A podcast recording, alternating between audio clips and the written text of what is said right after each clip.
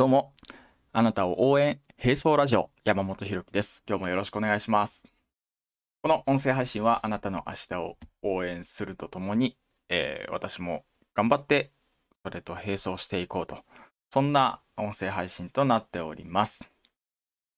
この音声配信を通じて、あなたの自己肯定感や自己有用感が高められれば嬉しいです。いつも聞いていただいているあなた、あなたが、えー本当に支えになっております。ありがとうございます。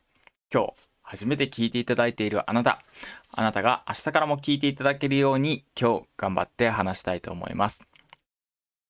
冒頭、宣伝がございます。私が教員向けに作った、えーバインダー。こちら、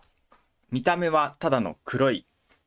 バインダーなんですけれども、中面には、教員が授業で最低限チェックしておきたいチェック項目を印刷しました。これは何か、あの、そこに紙が挟んであるんじゃなくて、ちゃんと印刷、印字されているわけですね。これを使えば短時間で授業のチェック最低限できますし、若い、えー教育実習生や若手の教員なんかはこれを見ながら授業のえー授業力向上が素早くできるというような代物になっております。他細かいところですけれども、ペン差しがついていて、いつでも書き始められるようになっていたりとか、個人情報が隠れるような、それも書類が落ちない書類のポケットがついていたり、あとは折り返しの部分が補強がついていて、えっと、100枚くらいなら全然挟めるような、そんな折り返しの幅も工夫させていただきました。そんな教員向けのバインダー。えいいなと思った方は概要欄リンク貼っておきますので、ぜひチェックしてみてください。今日は、えーっと、福岡市のニュースについて、教員のね、ニュースについて僕なりの考えを話したいなと思っております。えーこれが希望だっていう話です。えっと、福岡市の教員採用試験で、筆記も行わないし、面接も行わないっていうような、そんなニュースが出てたんですよね。要は、教員のなり手を増やすために、えっと、面接とか、そういう煩わしいものは取っ払って、教育実習の実績とか、そういうものを重視していこうっていうようなものですね。僕これすっごいいいなと思ったんですよ。希望だと思うんです。何かっていうと、教員のなり手をとにかく増やしたいっていうことですよね。あの、今の教育現場の、うん、働き方改革って言われているものは、教員のなり手が増えれば全て解決します。部活動の、おなんとかとか、あの、長時間労働とか、そういうものも、人が増えれば、これ全部解決することなんですね。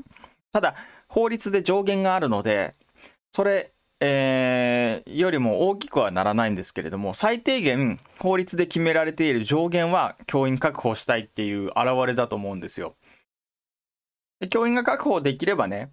自治体としては給料の何割かは国が負担してくれるので、とにかく人をとにかく最初増やしたいっていうのが願いとしてあるんだと思うんですよ。じゃあ、そのために自治体は、えーこれ前提として話すとね、福岡市にはすごい批判が今集まってます。ニュースを取り上げて教員界隈のツイッターは、これで教員の質は下がるとかって言ってね、あの、これをし始めたら、教員の質の低下の始まりで地獄の始まりだみたいに言ってる方もおられるんですけれども、僕全然それ違う観点だと思ってて、えっと、文科省がじゃあ教員のなり手を増やすために何かしてくれてるかっていうと、全く今してくれてないわけですよ。えっと、お金を取ってきてくれるかって言ったら、二つ要因があってね、これはお金が取れない要因二つとしたら、これ、財務省はもう財布硬いんで、で、文科省昔からお金くれお金くれって言っても財務省に弱いんで、お金取れないと。これが一つ目。二つ目の要因としては、日本は教育って投資ですから、そこにね、お金をかけてすぐに国の、おなんていうか、繁栄になるかどうかってわからないわけですよ。要は、ギャンブル。あの、すごい遠目に見たら、大きいくくりで言ったらギャンブルなわけですよ。国がギャンブルする余裕があるかって言ったら、財務省もお金硬いのすごい納得できて、日本って借金だらけの国なんですよね。えー、簡単に言うとそこなんですけれども、もう、もうちょっと解像度を細かく見ていくと、日本って歳入、予算の入ってくる額ってすごい少ない国で、じゃあ出ていく額ってどうなのかって言ったら、高齢者が増えてきて年金出さなきゃいけない。保険も出さなきゃいけない。から、えっ、ー、と、出ていく額はそこそこあると。中規模なんですね。小規模に入ってきて、中規模に出さなきゃいけないってなったら、やっぱり借金で賄っていくしかない。これからも借金増え続けていくぞ。そんな国が、投資にお金をかけられるかといったら、かけられないんですよね。ということで、えー、教育っていうものが後回しになりがちな国なんです。日本は前提としてね。じゃあ国は何もしてくれないと。何もしてくれないって言ったら変ですけど、ふに人を派遣してくれるわけでもなければ、お金を取ってきてくれるわけでもないと。なってくると、自治体はどうするか。これ福岡市がやったように、上限は少なくとも教員取りたいっていう政策に走って別におかしくないと思うし、これこそが僕はこれから教育を支えていく希望の制度だと思ってるんですよね。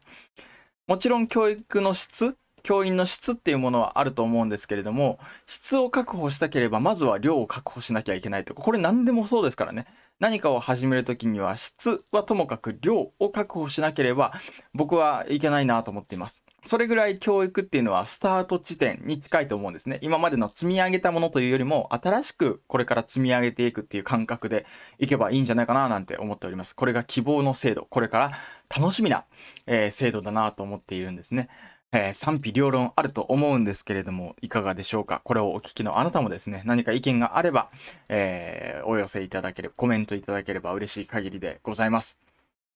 これから本当注目なんですよね。僕は注目したい。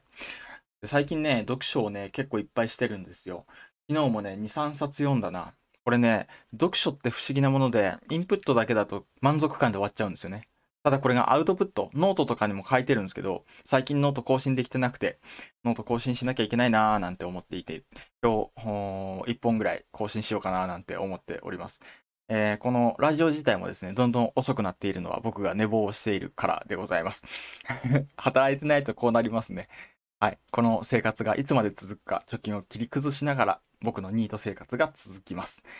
はい。ちょっと求人を探しながらね、働き口も探そうかななんて思っているんですけれども、背中を押していただけると嬉しい限りです。ということで、最後はちょっと余計な話もしましたが、はい、今日は、えー、これが希望だっていう豪華誌のニュースを取り上げさせていただきました。あなたはどう感じるでしょうか？また聞かせてください。ということで、えー、フレフレ、明日のあなた。僕も頑張るよ。僕も頑張りますよ。ということで、はい。ではでは、また明日、バイバイ。